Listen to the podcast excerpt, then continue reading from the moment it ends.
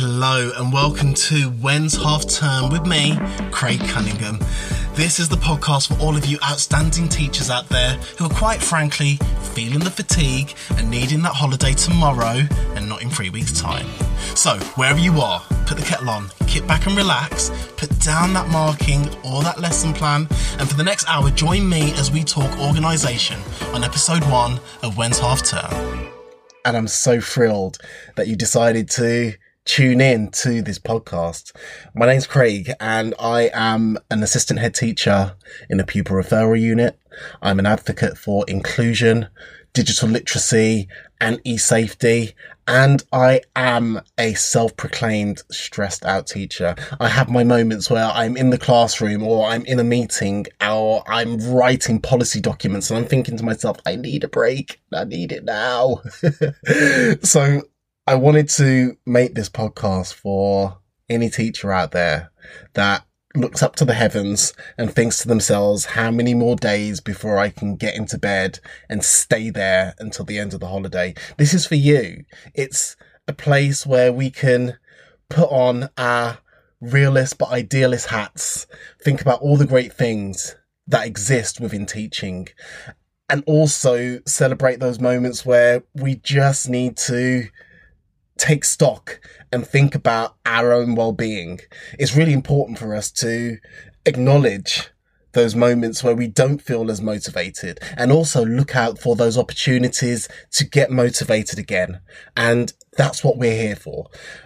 Every single episode, I'll be talking to some really passionate teachers and finding out what it is that makes them tick in the classroom. And hopefully by the end of the episode, we should be able to come up with a little tidbit, a little way of getting you back into the classroom tomorrow really excited about what we do. Because let's be honest we did some fantastic work and we get real pleasure out of the stuff that we do. So this week i want to introduce my best friend sean. He is one of the reasons that i got into teaching and over the next couple of episodes, you'll hear more about why I decided to get into teaching. But me and Sean have known each other since we were teenagers. And he has this effervescent energy about him that's infectious. Anyone that gets around him, they can't help but smile. During our conversation, we spoke about organization. We spoke about pastoral work. We spoke about being in a team and how communication really helps. And I really hope that this conversation is inspiring to you. There are so many podcasts out there, but I really hope that this one is something of value to you. So if it is, I'd really love it if you would go to Twitter, half term podcast, share a like, retweet this episode to your friends, to your colleagues, because I really hope that there's something in there for everybody. So with that being said, sit back, relax, put down the marking, put down that lesson plan, and enjoy this conversation with my friend Sean Clark. So we are here on our very first episode of When's Half Term, and I couldn't be happier to have um, this person um, say yes to this interview. Um, he's my best friend what can I say about this boy? We met, um, when we were 19. 19, yeah. And we shared so many things in common that for us to not be friends would have been, uh, an injustice, to be honest. So I'd like to introduce to you all Sean Clark, who is a head of music at a secondary school in West London and also a budding artist. So, Sean, welcome to When's Half Term. Thank you. Thank you, Craig. My pleasure. Listen, um, so here's how things work. I'm always going to aim to ask this question, which is, what is the first thing you do when you are on your school holiday? Ooh, that's a tricky one. I would say the first thing is sleep. Obviously, the most basic of answers is you just, well, actually, probably before you sleep, there's always a, it's the end of term. let's go and have a beverage. uh, and we normally say at the library, which all staff know that means the pub. Um, but after that's happened, it's normally just a sleep, turn all the alarms off, turn all the alarms off and just sleep. And then you just wake up when you wake up normally your body clock just wakes you up at six in the morning anyway, which is very annoying.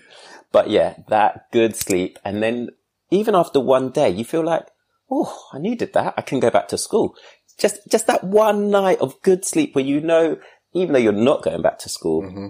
you've got a week, maybe two weeks off. In my case, at the moment, I got two and a half weeks off. That extra three days is so, so sweet. Oh yes, so sweet. Do um, you find that that sleep becomes extra longer as a consequence of your visit to the library? I'm using inverted air commas. Yes, definitely yes. And then you wake up in the morning thinking, "Why do I feel so rough?" And you're like, "Oh yeah, I know. It, I remember. It was the seventeenth gin and tonic." yeah, for, for me, it would have been that sweet, sweet, sweet cider, which uh, obviously will make you feel rough in the morning. Mm. But I do it every time. You're in a transition period because you've you've moved from one school to another school um, over the course of the um, the pandemic. So yeah. have you found that that routine's been able to be maintained in the sense of, you know, you're, you're now making new friends, new colleagues. Have you been able to visit the library? I guess you haven't technically been able to visit the library, but have you it's managed to kind of maintain that social setting? It's it's been a really weird year, as it's been for everyone, obviously. Mm-hmm. Luckily, nobody close to me has passed away. Mm-hmm. But in my little bubble of how I thought I would have left my old school and how I thought I would have started at the new school, it's just been a really unusual transition. Yeah. My last school, I was, I was head of year 10 and 11 and second in department for music. We need to talk about that in a moment, but yeah, we will. But I had, I'd been there for eight years. Yeah. I'd been planning my leaving speech and it was just, I was leaving at Easter, which was an unusual time to leave anyway. The opportunity to start at this new school was just too good to wait until September. And it was, I was so excited about leaving. And then it was like, everybody's leaving school. School's shut down. I was like, oh, okay. So that was kind of taken away from me. The whole leaving do, leaving speech and a big party. All of that was all taken away, but again, for good reason. Mm. And then when I started at my new school, I was just, it was again after the Easter break. I was literally just in school with the 10 key worker students who were in and maybe made friends with one or two other students who were on, uh, teachers, sorry, who were on my, um, staffing rotation. And I more or less didn't see anybody else apart from these two, three staff and these 10 students for a whole term. Yeah. And it wasn't until September where I then started to make friends with the other staff. Um, we were in school from September to December and then from January to February, end of February, we again were remote learning at yeah, home. Yeah. So that's been every time you get used to a routine, it's then changed. So mm. it's been it's been an unusual year, an exciting year, but an unusual year. Oh, what, what new skills have you learned from um, this year? At my last school, there were three of us in the department and we all knew what our roles were because we'd all been there for so long. So if it was like, oh, something needs to be done with year seven, I knew, oh, okay, well, key stage three, seven, eight, and nine, this person would be looking after it. Oh, it was a GCSE thing. This person would look after it. At this school, it's a new school. There's only year seven, eight, nine, and 10. And I remember in the interview when I got it, it's a director of music, and I felt so sweet with this title. title. Yeah, and I was like, okay, so who's in the department? Who who will I be managing? Who will be leading? And like, oh, it's, it's just you. And I was like, oh, uh, oh, okay. So I'm just directing myself. So that's been a learning curve where I'm not necessarily managing anybody on a day to day basis. I've got all the peripatetic teachers, the instrumental teachers who yeah. I need to communicate things with. Um, all of those lessons are via Zoom. So that's been interesting. Um, setting up different laptops in different practice rooms. The students go to the practice rooms and they have their instrumental lessons via these laptops. Um, so that's been a nice learning curve, but it's the managing of things where it's like, okay, it's department time now. We need to discuss this thing. And I I'm discussing it with myself. With myself. so who should do that? Um, Sean, I think you should do that. And what about this thing over here? Yeah, Sean, you should also. it's been, it's been exciting. It's been a, definitely a enjoyable year. Yeah. I also feel your pain because I'm in exactly the same boat where in my setting, you know, I am the only ICT teacher and, you know, ICT is considered a core subject. So I am literally managing myself and myself alone. There's no other heads that you can delegate to in a sense. How are you finding that workload coming from a place where you did have, say, for instance, two or three other members of staff that you could pull on to, to help you out? It's, it's not been too bad, but mainly because I used to run myself ragged. I used to work all hours. Mm. I don't have children. I don't have anybody who's dependent on me so much. I've got a partner, but we are very independent. We get on with things ourselves. Um, so I used to work all hours. I'd sit down in front of the TV and just work till 11 o'clock every night. And going from being ahead of year where things that you're dealing with are really important. Mm-hmm. The pastoral life, I can't emphasize how important the heads of years are and the SLT when it comes to looking after the child outside of the subjects. Yeah. And that's something which I, I, I feel I thrived in. I really enjoyed it, getting to know more than what's happening in music. Um, and maybe putting in some interventions or support for the child so that they can do well in all of their subjects. And then so going from that level of intensity with quite a lot of children, I think I was, um, I was head of year 10 and 11. So I think it was about 420 students that I, I knew quite a lot of what was going on in their home lives. Um, to then just being director of music in probably a school about half the size, less than half the size actually. It's, and you're then not really knowing what else is going on in the students' lives. So it's been interesting. Mm. I keep saying interesting. It's been, it's been, does it feel like a bit different. of a hard stop in a car? You've kind of like yeah. broke sharply and now you're kind of look taking in the surroundings. That's it. Taking wow. stock yeah. and looking at music more, mm. just looking at the curriculum, looking at how that can be beneficial to students. So my, my new focus is how can I make it enjoyable for the students, but also that they are learning. I didn't want it to be a DOS lesson. I didn't want it to be, Uh, oh, well, we can mess around in music. I still wanted them to learn all of the fundamentals of music and that anybody, even if they weren't having instrumental lessons outside of the classroom, if they wanted to take GCSE music,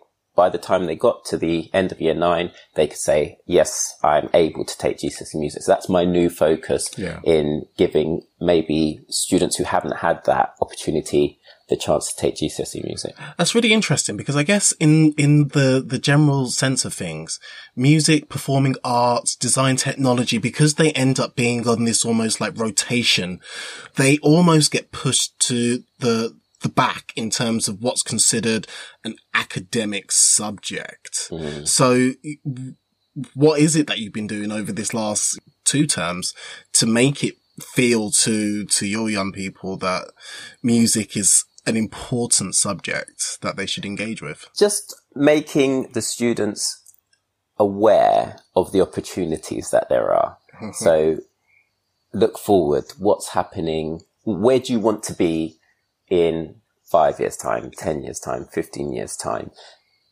And if lockdowns taught us anything, I don't think many people are just sitting at home adding up random numbers because they enjoy it. But what people are doing is they're looking at what hobbies they have.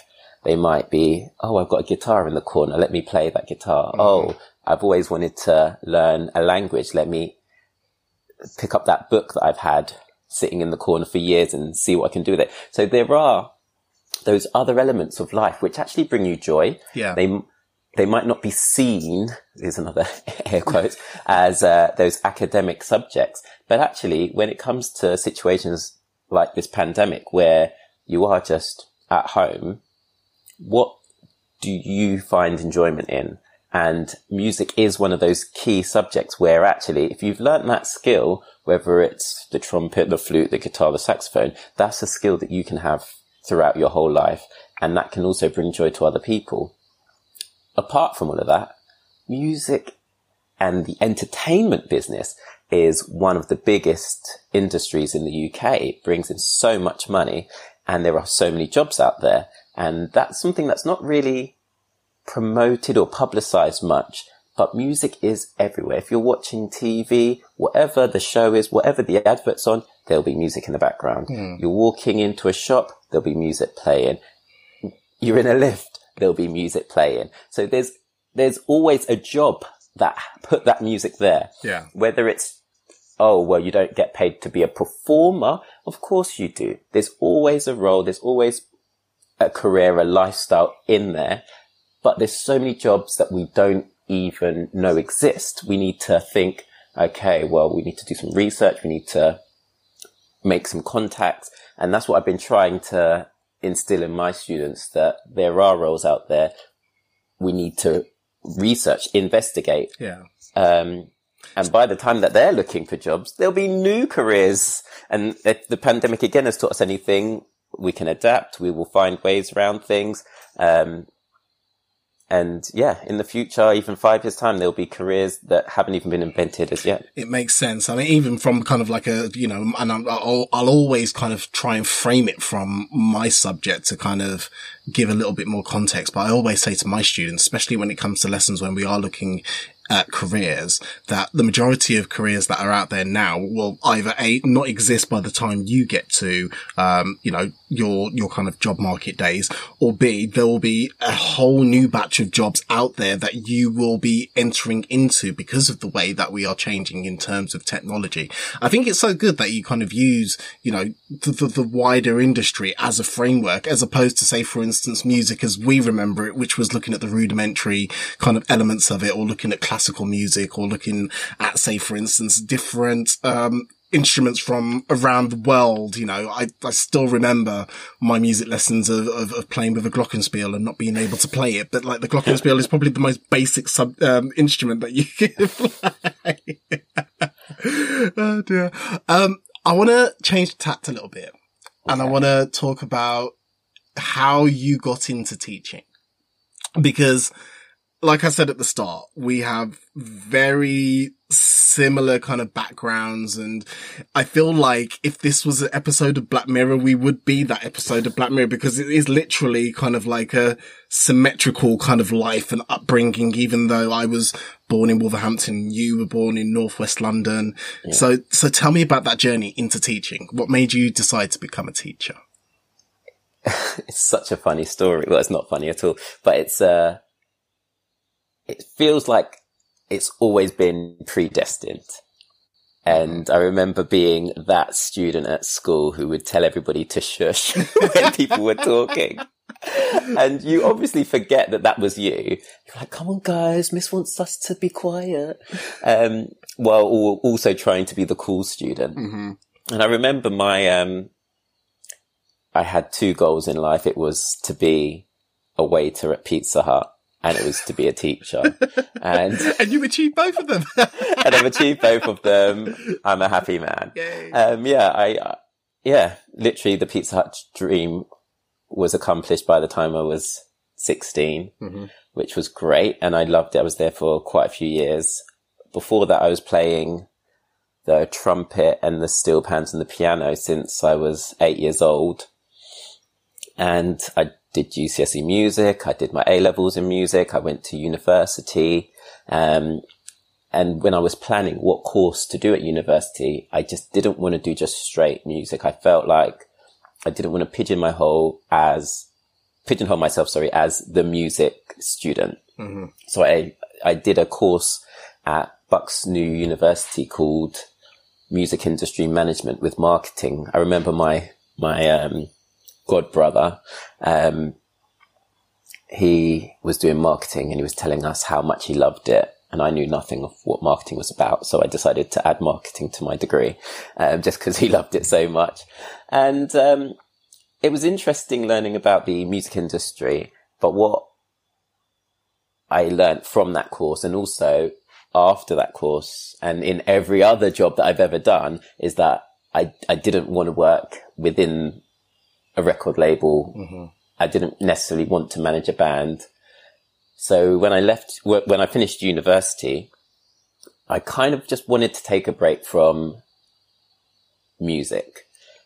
So I worked in a loan company. I realized that that wasn't for me. I worked in a recruitment company. I realized that wasn't for me. I did, um,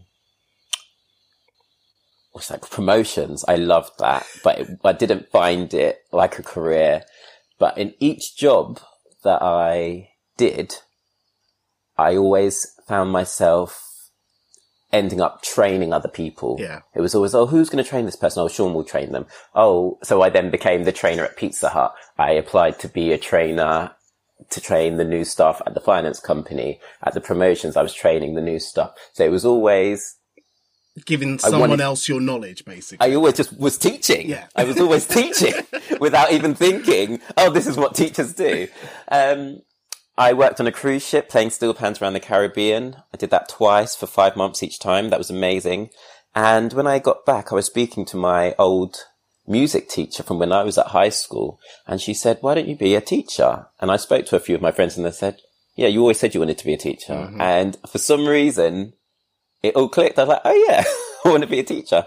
Um, I ended up doing a graduate teacher program, a GTP, which was a one year course. I don't think they do it anymore, but I guess they call it schools direct. No, not, not schools, direct. well, teach first, sorry. Yeah, but it's still, it's still slightly different to what the GTP was. Yeah.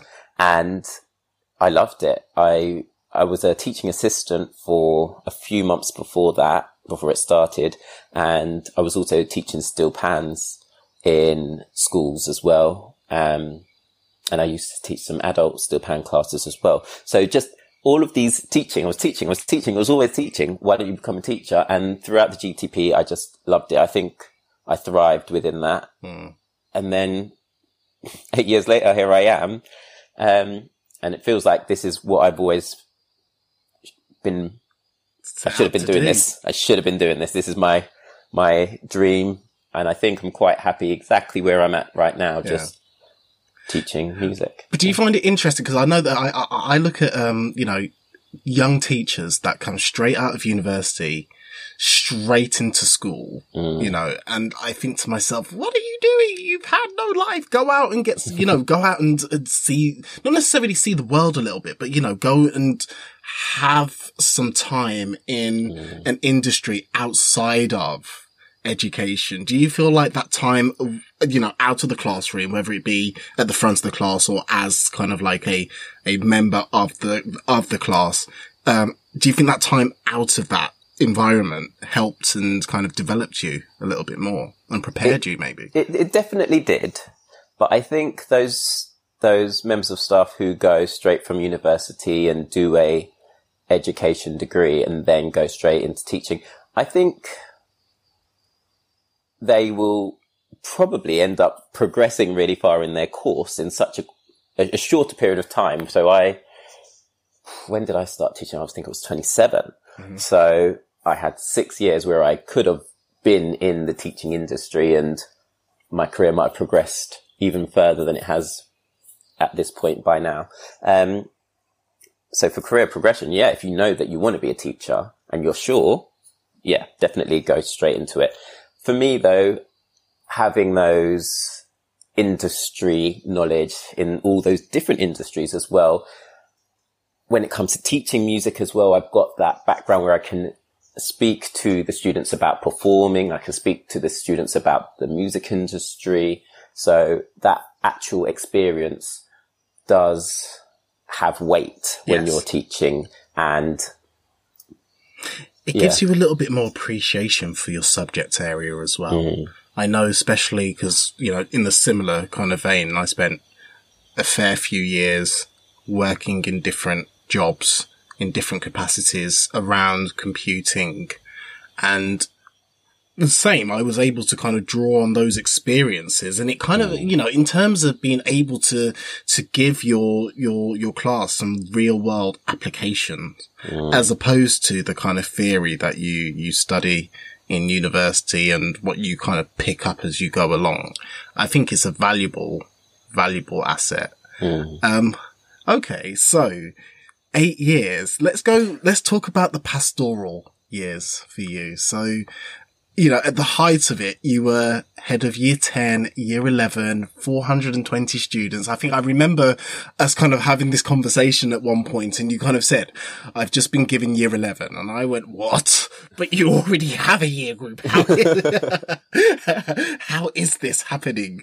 Tell, t- talk to me about that, that kind of period of time of trying to, you know, look after the kind of inclusion side of 420 young people if I didn't have the support system that my last school had put in place, it, it would have been awful, definitely. But luckily, I felt like my line manager supported me. I had um, some pastoral assistants who also supported me, and the form tutors across year 10 and 11 were all excellent. So previously, where I was just head of one year, there were always issues with form tutors where you were, you had to battle with them to get them to do what you were asking them to do. Mm. Luckily, when it was that head of year 10 and 11, everything just seemed to run quite smoothly, which then meant that even though my workload had doubled, I could therefore delegate more to form tutors, delegate to my pastoral assistant, um, and just really just get on with the job. Hmm. Um, so it wasn't too daunting, but yeah, it was a lot. And at that point, I, I, I thrived on just working and working hard. And so it, it didn't feel like a, a major drama. Hmm. But again, going now to, to being a de- director of music, it's a different type of life. I'm not checking my emails every two minutes. I used to get 80 emails every day wow. that I need to respond to. Now I'm, I'm shocked if I get 20 and most of them are just notifications from Google Classroom. So, Even so, then you yeah. kind of find yourself sending out emails like, does anybody need anything? Kind of, yeah, yeah. that is literally my life. Like, anybody need help? Anybody want me to come and cover a lesson for them? Like, literally, I'm, I'm, yeah. But see, here's so, yeah. the interesting thing with you because I, if, if, there's one kind of anecdote and I'm, I'm, sure you probably don't mind me kind of like putting this out there to the world, but I always look forward to the kind of like the Sean Clark holiday text message where where you kind of, you know, you send out a, you know, a, a, a group WhatsApp yeah. to everybody where you kind of list off your dates that you're available and you get everybody to kind of book in what you want. That's right. So do you, do, I've always kind of been slightly envious of that, that organization that you have, that kind of forward thinking. Do you find that that's, that part of your personality is the element that kind of helps you within um, school in terms of, say, for instance, managing workload, for instance. Yeah. Do you know when your parents have just instilled in you be organized, mm-hmm. be efficient, mm. and you don't even realize it until you're at work and your appraisal's always like, very organized, very efficient. And I didn't even realize, I just thought everybody was like this. Yeah. and turns out, no, it's just me. Um, so back to the first question, what do I do as soon as it's half term or Easter? I sleep and then I organize my calendar because I don't want to waste that break yeah. and then be back at school. So I, like you say, I go through all of my days. I make sure I leave some spare downtime so I'm not run ragged. But yeah, I just organize every day and I try and see my parents, my best friends, um, and just make sure that I'm checking in with them because sometimes you have such a full on half term mm. that you don't get to check in with people. No. You don't get to find out what's going on in their lives until six weeks later. So I, I, always try and touch base with everybody, even if it is just that WhatsApp text. Um, but hopefully I'd get to see as many people as possible. Mm. Um, What else did you ask? You said. I was saying, just in terms of, say, for instance, you know, how, how you kind of, how that translates into your, say, for instance, everyday school life in terms of your organization. Yeah. My, um, my cousin once asked me, what should I do to relax? And I know that what she meant was, should I have a spa day or, um, something fun and enjoyable? And what I said was, write a list of all the things that you need to do. And even if you haven't done them, once you've got it on a list, then you know that it's on that list and you can look at the list tomorrow. and then that's literally what I do. I write my to-do list and then I can relax yeah. because I know that it's written down. Everything's written down. Even today, I was like, okay, I'm going to do my exercises. I'm going to tidy the house and then I'm going to speak to Craig. and I had my list. I had my list. I knew work through your list mm. and get it done. And that just organizes all of your thoughts in your mind. Totally. Um, so yeah, that's what I do at school. I feel like um, it's a um, massive tip for teachers because I know that when I, I, I kind of do it inconsistently, I know that it kind of works, say for instance, the first three weeks of a, of a, of a, of a half term, I'll have all my lists kind of written out and I kind of get a lot of pleasure from scratching a task off the list. And I think as the kind of term progresses and it gets a little bit more manic and especially now in the place that I'm at where there are so many challenges that you have to deal with, I'm like, okay, the list can wait. And mm. I find, you know, that's when the kind of chaos happens. So it is definitely a top tip in terms of writing lists. But then list. here's a question for you. How do you go about prior- prioritizing your task list? There's no magic solution. And again, it just depends on what's due when. Mm-hmm. And the, again, you assume that everybody can work out, well, if things, this, if this is due tomorrow, you need to do that first. Yeah. Or if that thing, which is due next week, but it's actually going to take you two weeks to do, you need to do that now. so yeah, just looking at how long things take to do, to yeah. complete and when things are due, how much effort and energy you need to put into it. But again, going back to those mini wins, if you've got all of these giant tasks and they're daunting, do the, the mini wins, gives you a little bit of confidence, makes you think, yes, I can, I can get through these tasks. So maybe sometimes hit up those mini wins, um, and then progress on to the, the bigger tasks. Did any of that, that kind of, um, translate into your pastoral teams? Was it something that you would share your lists or your kind of work, method of working? Would that kind of be communicated to, say, for instance, your pastoral um, assistants or your form tutors? Did they start to kind of follow the same suit? I wouldn't say they did, but one thing, especially when I was first started being a, a head of year, anytime we had briefings, I would write the agenda out on a tiny little bit of paper for everybody to take away with them. So they, if they had to read something to their form or if they had to, to do any tasks during that week, they just had it on that piece of paper. So it wasn't that they had to make notes in the meeting or they had to go back to an email that was written out a week before or something like that. They just had this piece of paper and they said, yes, I've read that to my class and now we need to do this and this. So you basically made a list for them. I made lists for them. Here you go. This is the agenda. I'll speak about it in a little bit more detail in the meeting, but here you go. And it was on the desk as they came into my classroom for the meeting. Um, whether they used it or not, they always got through all the tasks. So uh, yeah, I think it was beneficial. I think you had an impact there, definitely. nice little leadership task there, uh, leadership tip there. Make make lists for your team and let them kind of take it on subliminally. Yeah. Um, okay, I want to change direction a second. I want to ask you to tell me about a time in school, any any sort of scenario, any sort of situation where you've kind of thought to yourself, "When is half term? How many days have I got left?" I think most teachers genuinely think that as soon as they get back into school. so as soon as you tur- like turn up Day one. Mm. Yeah. Okay, so how many weeks? how, how, many days? How many sleeps is that? How long do I have to deal with this? but has there ever been, say, for instance, like a classroom situation or, say, for instance, interaction with another member of staff where you thought to yourself, I just need to get out of here now? I can't think of one specific thing, but there definitely has been. Mm-hmm.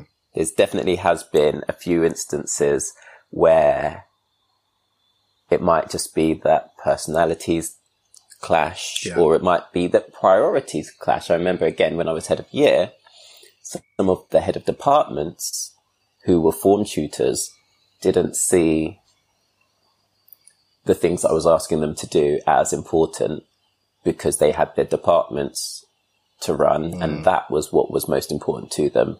And sometimes it was literally just like, oh gosh, well, five more meetings and then I won't have to deal with this or I can't think of one specific thing. Hmm. I'll have to think about it. Um, but, but again, also an... just when you're planning your lessons, you have to plan them for that term. So if you know a term is, or a half term is six weeks or eight weeks, yeah. you say, okay, well, if I got one lesson a week, that's six lessons. So therefore there's going to be an assessment on maybe the last two lessons. So therefore I'm going to give them the information on the first two lessons and then they're going to practice it and I'm going to add more information on. So you're, you're, you're constantly thinking week to week mm. so that your lessons can be planned across that scheme of work or scheme of learning. So you are always thinking, well, how many weeks do I have? Uh oh, something happened. It was parents' evening or it was a bank holiday. So that one class is out of line. Yeah. So I then need to, how many more weeks do I have before it's half term? But when you get to that last two weeks, you're literally just dragging yourself across the line. it's just running on vapors. Yeah. The energy levels are super low. Um, and there are always those students who test you and it's you doing your best to stay professional and calm and collected. I haven't had too many interactions with parents since being head of music, but when I was head of year, again, the parents sometimes test you oh, yes. and, uh, yeah, form tutors might test you or even SLT. We love like, again, I push myself as hard as I possibly can. But then when SLT give you more things to do, you're just like, oh gosh, I'm already stretched myself. Why did I push myself so hard when I knew they were going to give me more things to do? But yeah, no, I can't think of one specific scenario. I'm mm. sure there's been many, many, but not, not one specific at the moment. I want to go back to something that you just said there in terms of, say, for instance, having heads of departments as form tutors. And I know I've always kind of thought what it would be like if me and you worked in the same school together. But now that you've kind of mentioned that scenario, I think that would probably be the one thing that we would actually fall out on because I know that at certain points in my last, um, place, as kind of like head of department and head of faculty, but also a form tutor. Mm. I wouldn't necessarily say I was the worst form tutor. I was more that form tutor where everything that you'd want would get done. it probably wouldn't get done when you wanted it to, yeah. but it would get done really well. so yeah. I know that I, that would be the one thing that I'd probably annoy you about most well, definitely.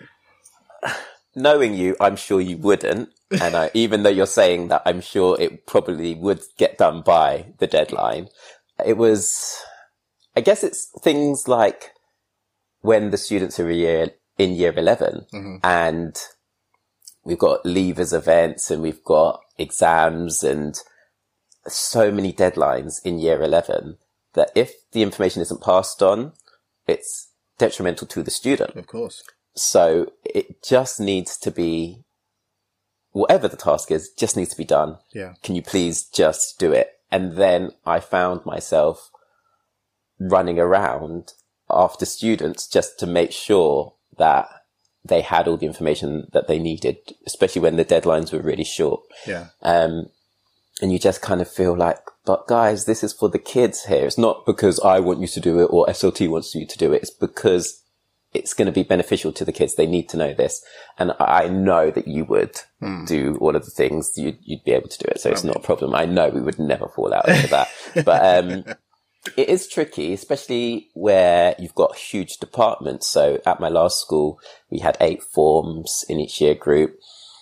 English and maths had eight to 12 teachers and um, science. Again, you've got your three sciences and they all had their separate um, heads of each. Yeah. And the head of science was a form tutor. And again, he's lucky he can delegate to all of his heads of each of the sciences, but it, it's a tricky one because they're already run ragged, Tough, yeah. overwhelmed. Yeah. They've got their own leadership of their departments that they need to do.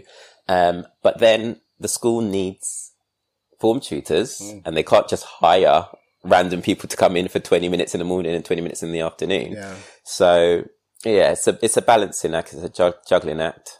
Um, it works most of the time. It's just when those crunch points happen where you've got deadlines and exams and maybe people off sick for whatever reason. And that's where you just all need to support each other. Yeah. Um, and I think if you want to be a teacher, you have to be a certain type of person. You have to be a team player. You have to want to do it for the students. So therefore you probably, not everyone I've ever met, but you probably will help where needed. Yeah. And that's why we end up working all hours every evening and sense, working yeah. during our breaks and working during the summer so that we are ready for the next term. And yeah, I think generally, gen, yeah, generally most teachers are team players. Yeah. What's the one thing that you wish you knew um, about teaching before you started teaching? Um, do you know when eight years feels like, oh, it was the other day, but also that I can't remember when I wasn't a teacher. It's, I, I can't even think, oh, what didn't I know back then? I guess, um, being a teaching assistant really helped. So that's one thing I would suggest to people who are thinking about becoming a teacher Yeah. is to be a teaching assistant, even if it's for half a term or half a year, you get an insight into what it's like in schools, what it's like in the classroom, the type of incidents you might encounter. Um, so that really helped. Yeah. And also, I think it gives you definitely a massive appreciation for the teaching assistants that are in your class. Yeah. I feel like if there's one thing that I think all teachers could learn to do a bit better is how to utilize the TA, if they're lucky, lucky enough to, to have a TA in their classroom, how to utilize them, how to, you know, involve them in their, in, in your, in your planning and how they actually support not just, say, for instance, the, the SEND um, students, but the whole class as a, Yeah, as a definitely. whole.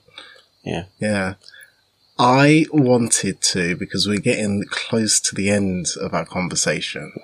But I feel like over the last 40 minutes, I have discovered, rediscovered, um, Sean Clarke, the organization king.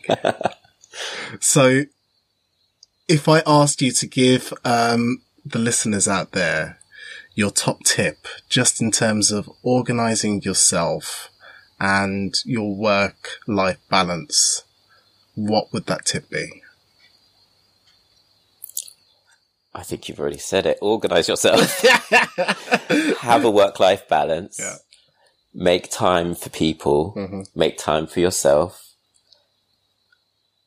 Believe that if somebody's upset you, it wasn't their intention. Mm-hmm.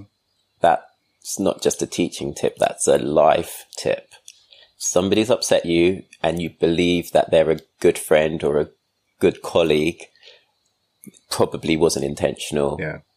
talk it out, say how you're feeling, say it from a place of love, but always have the mindset that I'm sure they didn't mean to upset me on purpose. Yeah. Um, people get upset. I upset people all the time, but it would never be my intention. to cannot. You people. do not upset people. You do not upset. It's not. It's not. It's not even possible. Not with the smile and the sm- the laugh that you've got. It's, it's it's almost impossible.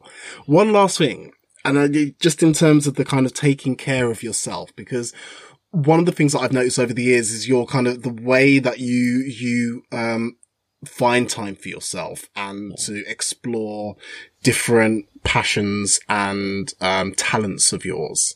And one that's kind of, um, come out over the last few years or so is your artwork because yeah. you're an artist. Yeah. So I want you to tell me a little bit more about um, Sean, the artist. So for my painting and my art, I go under Anthony Clarke's my middle name. Um, so the students don't find me. Mm. Um, so that's another tip for you. Make sure any social media which is open has a different name. Yeah. Or have your social media private. Top tip. Um, so yeah, me and my partner, we have got very different tastes in nearly everything. And we had, we got our mortgage together five and a half years ago. Got a lovely house. I'm really happy with it. And when we'd finished decorating, we decided to start looking at art. And we just, again, have very different tastes. So yeah, it was a huge conflict. Um, the debates. And then at the, the, in the end, I said, you know what? I could, I could, I could do that. So we just started painting. We had paint parties. We asked people to come over and we bought paint, we bought paper and we were just got paint on paper. And from that, I just started looking at what I enjoyed and painting different things. And then over the years, I developed my skills and I've now had two art exhibitions mm. and um, sold quite a few pieces, mainly to friends and family. I have I have one of your pieces. I, I, love your pieces. I'd just like to point out. Yeah, but it's um it's again when even bringing all of that back to school. At school, I loved art. I didn't feel I was good at it. So when it came to choosing my options, I didn't choose art. I chose music and mm.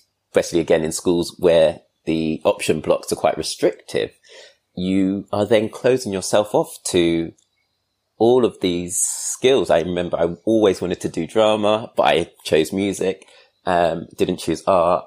And now looking back I think, ah, oh, I wish I'd taken up art a lot sooner. Even if I didn't pick it for GCSE, I wish I'd picked it up again a lot sooner or just continued it outside of school. Um, so it's again instilling that in the students that just because you're narrowing your subject options doesn't mean that you need to narrow that outside of school. Um, so yeah. yeah.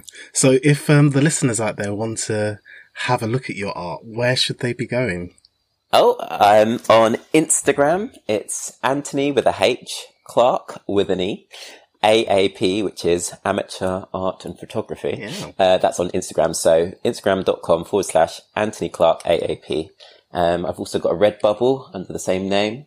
And I've also got a Facebook under the same name awesome. as well. And I will be linking all of those in the show notes. So with that, I want to say, best friend, Shawnee, thank you so much for joining us on When's Half Term. It's been an absolute pleasure. Thank you for having me. You've brought back some wonderful teaching memories, so that's lovely. Thank you so much. You're welcome. If you haven't figured it out already, our key takeaway from Sean has to be write yourself a list. I think it was Benjamin Franklin that said, for every minute spent organising, an hour is earned. And for us teachers, that couldn't be any more true. We are time poor, and as teachers, any tool that we can adopt to help make that day go easier should be considered a weapon in our arsenal. That's it for this episode of When's Half Term. I want to thank my special guest Sean Clarke for joining me. If you like what you heard, then please go to our Twitter page, leave a comment and retweet the episode, or leave a review wherever you tuned into this episode. Once again, my name is Craig, and I really look forward to you joining me again on the next episode of When's Half Term.